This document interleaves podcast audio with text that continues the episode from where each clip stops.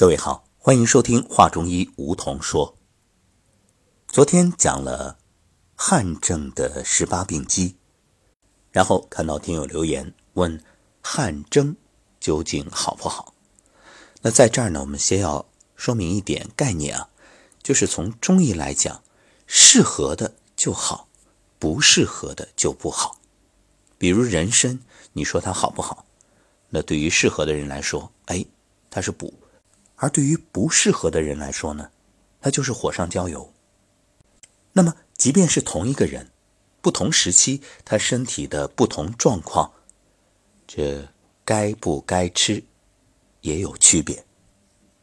所以，我们要再次强调，从中医的角度来说，没有什么绝对的标准，而是因时、因地、因人，也就是天时、地利、人和。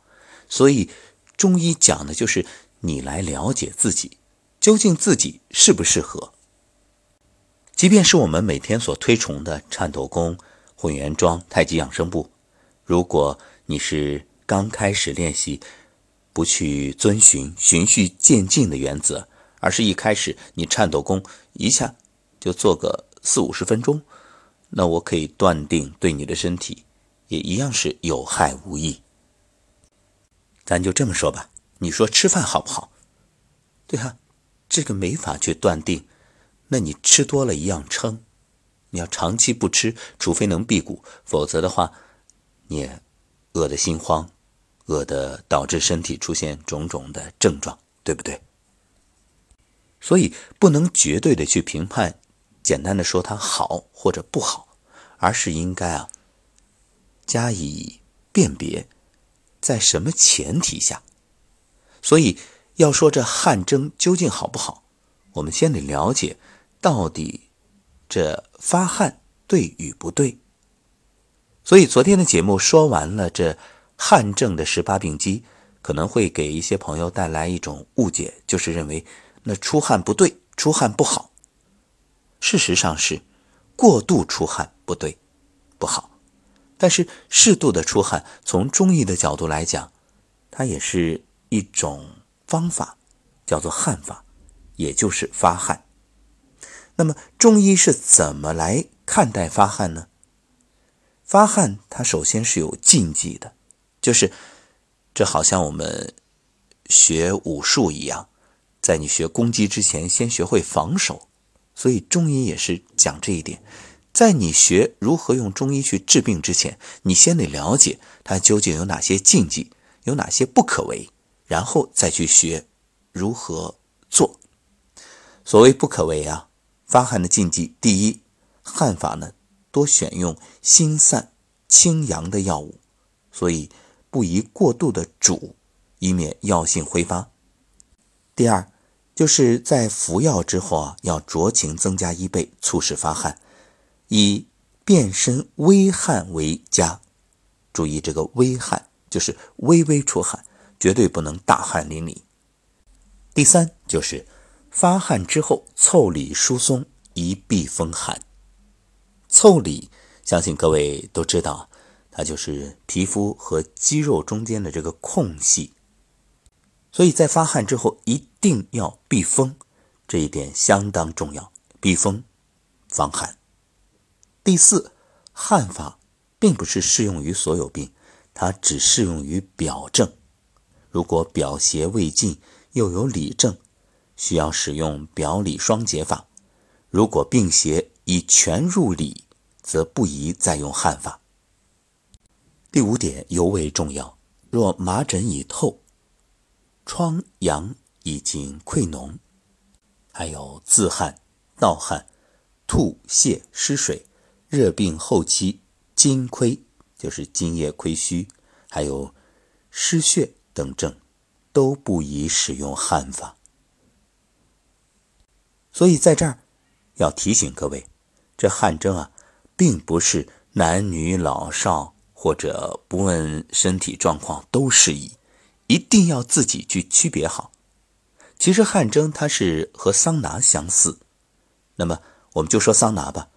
其实男人并不适合蒸桑拿，为什么这么讲？因为男怕热，女怕寒，男人的精液啊特别怕热，所以蒸桑拿蒸的多了，它就很容易引起不育。蒸桑拿会杀精，所以想要孩子的男性一定要考虑蒸桑拿的时候特别要慎重。那么想一想，和蒸桑拿类似的汗蒸，那你就懂了，对不对？还有就是发汗太过的话，容易损伤人体的津液，正所谓过犹不及。其实我们一直在强调，人啊。人体是一个智能生物仪器，你要整体去考虑，汗还有人体的津液、血液，它互相都有联系，所以发汗太过了，容易损伤人体正气。所以中医讲究发汗过后啊，要喝点小米粥来养一养津液。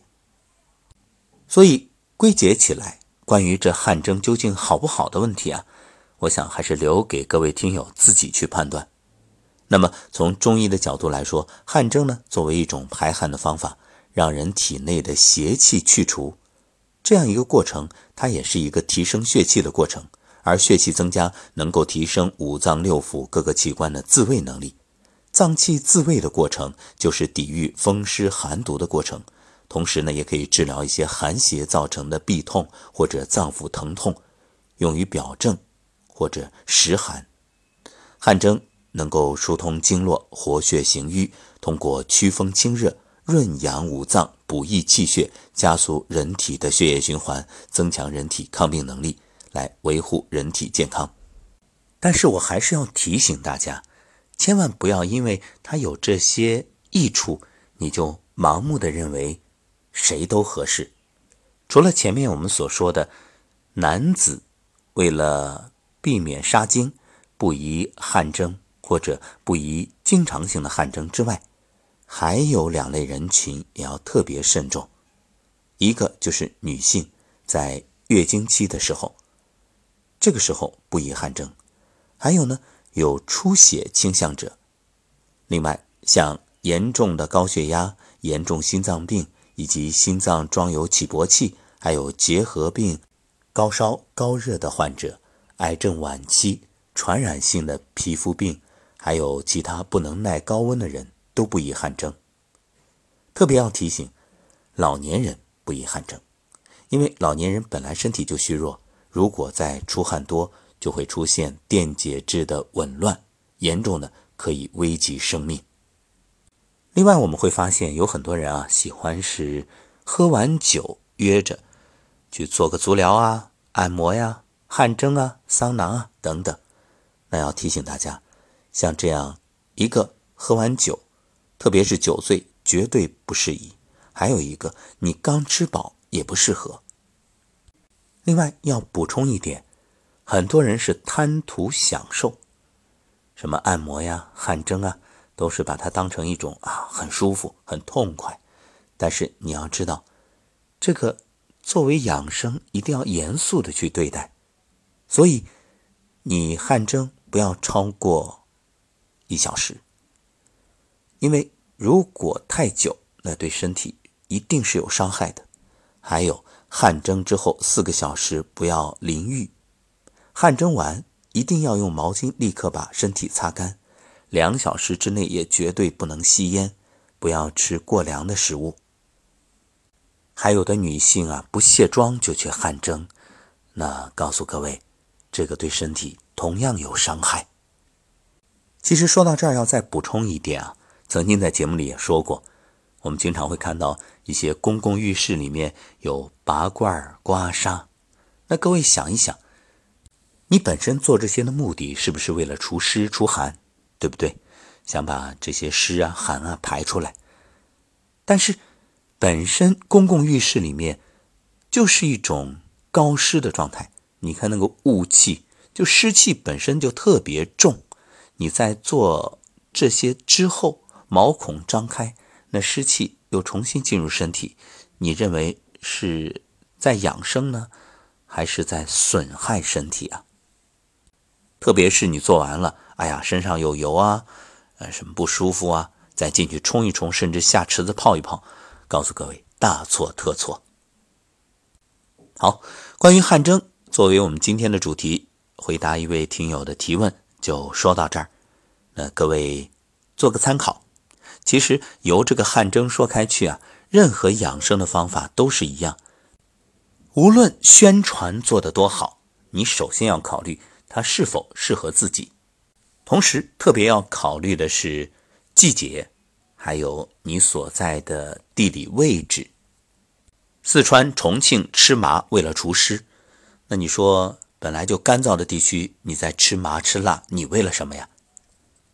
好。本期节目就到这里，感谢各位的收听，我们下期节目再会。